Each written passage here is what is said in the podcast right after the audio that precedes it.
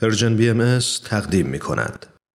علاقمندان به برنامه سخنرانی در خدمت شما هستیم با دومین قسمت از سخنرانی خانم دکتر فرزانه میلانی هفته قبل اولین بخش از صحبتهای ایشون رو که در سی و یکمین کنفرانس دوستداران فرهنگ ایرانی در سال 2021 ایراد شده شنیدیم سخنرانی تحت عنوان اهمیت آستانه در ادبیات زنان. به ادامه صحبت ایشون گوش می‌کنیم.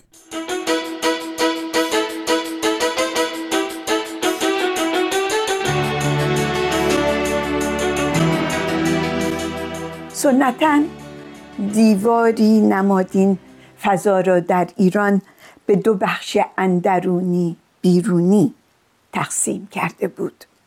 نظام اجتماعی نه تنها بر پایه قوم و تبار و مذهب بلکه بر اساس جنسیت هم تفکیک شده بود. عرصه های عمومی از آن مردان و جای زن آرمانی در چهارچوب خانه یا فضاهای از پیش تعیین شده بود. سکون و سکوت زن در فضاهای مردانه تشویق و ترغیب می‌شد. می‌گفتند زیباست. می‌گفتند حضور بی سبب و بی سرپرست زن در کوی و برزن غیر ضروری و حتی فتنه برانگیز است. نتیجه جز هرج و مرج ندارد. عاقبتش فساد است.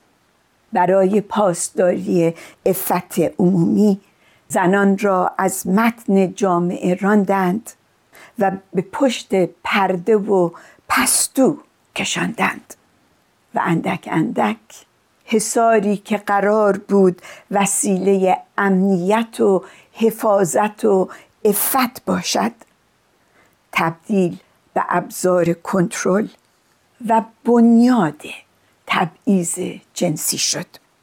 ولی نفس نویسندگی ورود به گستره همگانی است. ناپدیدی زن را در عرصه های عمومی بر نمیتابد. نوعی رفع هجاب است.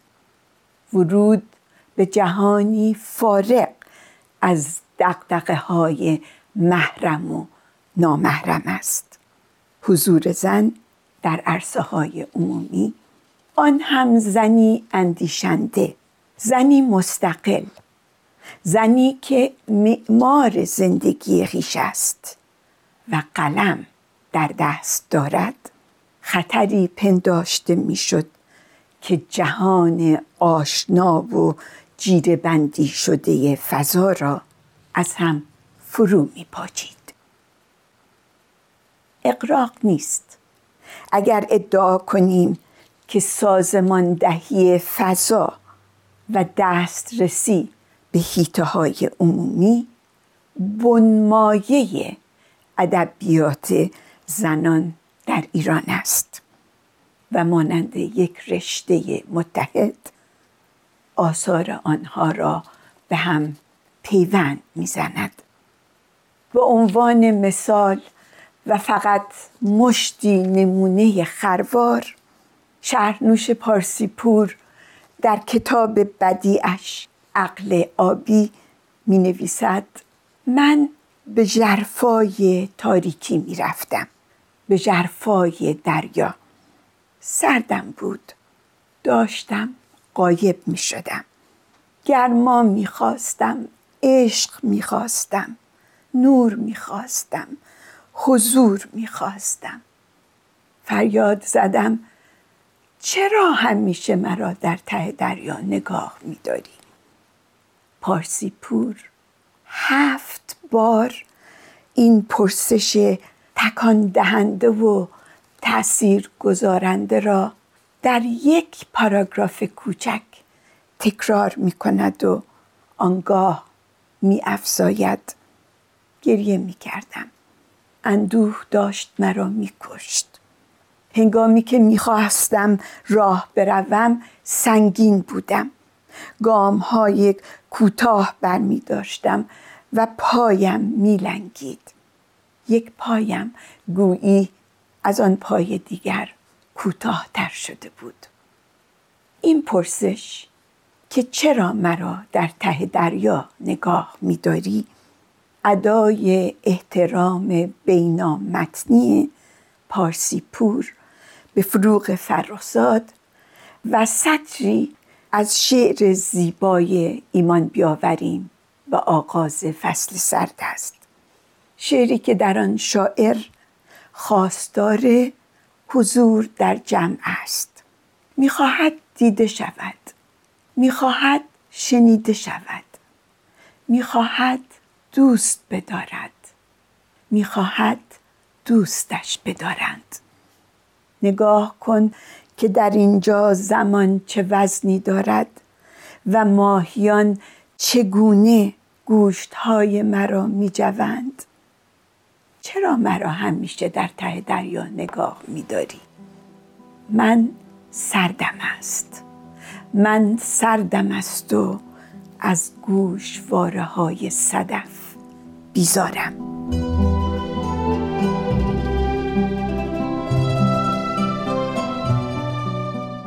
دوستان گرامی شما شنونده گزیده هایی از صحبت های خانم دکتر فرزانه میلانی هستین که در سی و یکمین کنفرانس دوستداران فرهنگ ایرانی تحت عنوان اهمیت آستانه در ادبیات زنان ایراد کردند.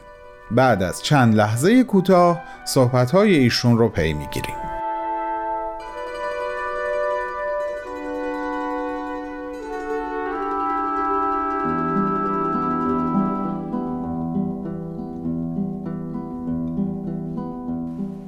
پس جای تعجب نیست که آستانه در آثار فروغ فرخزاد محورین باشد.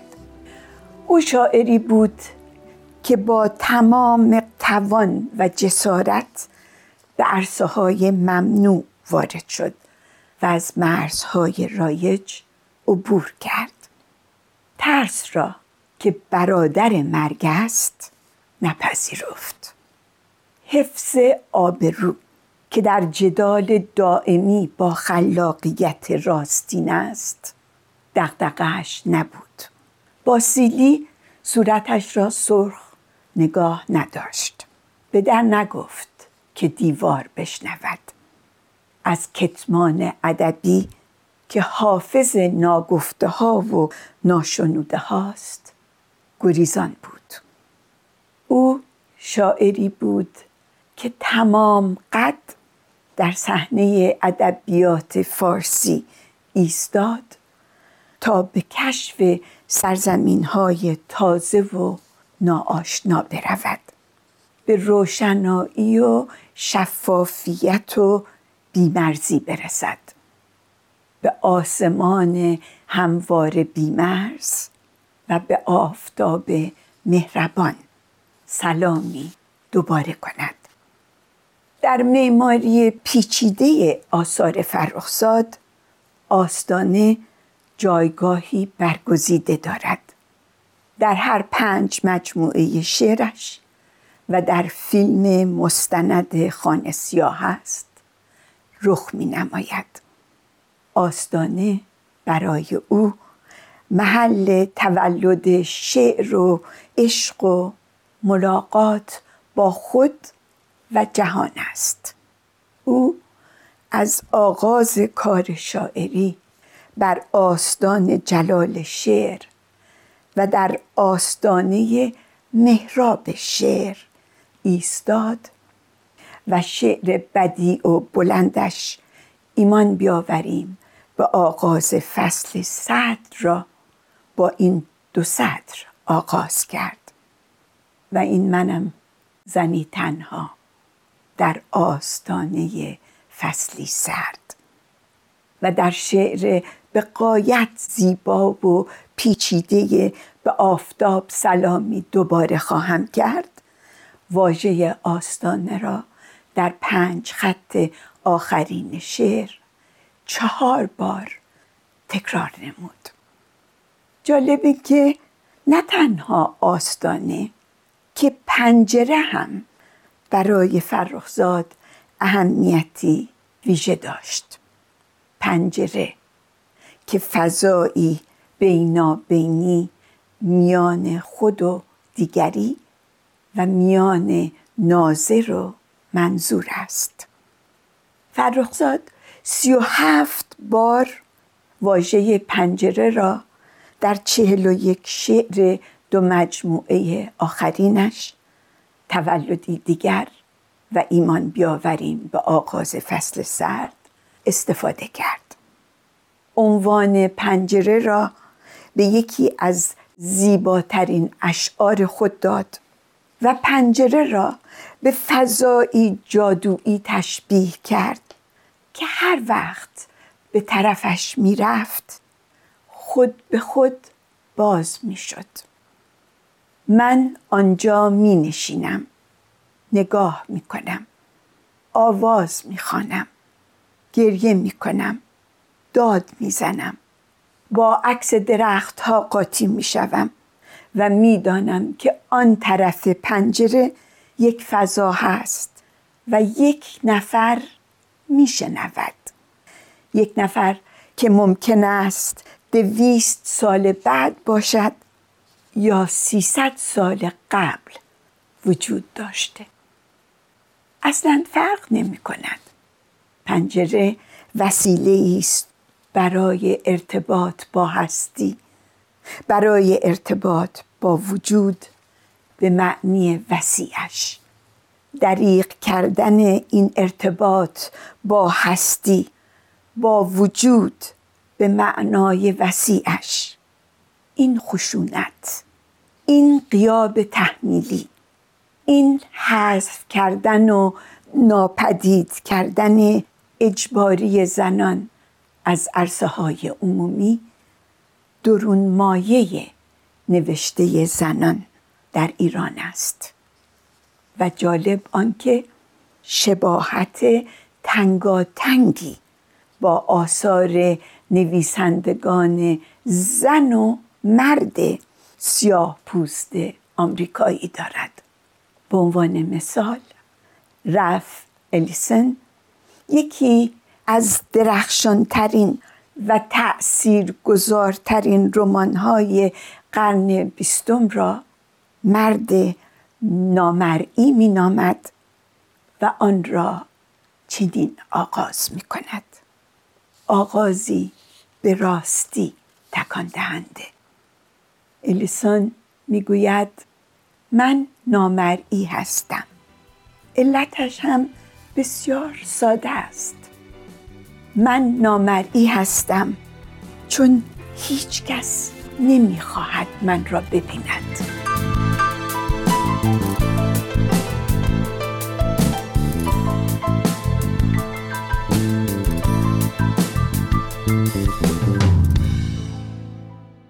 همراهان عزیز دومین قسمت از سخنرانی خانم دکتر فرزانه میلانی تحت عنوان اهمیت آستانه در ادبیات زنان رو شنیدیم.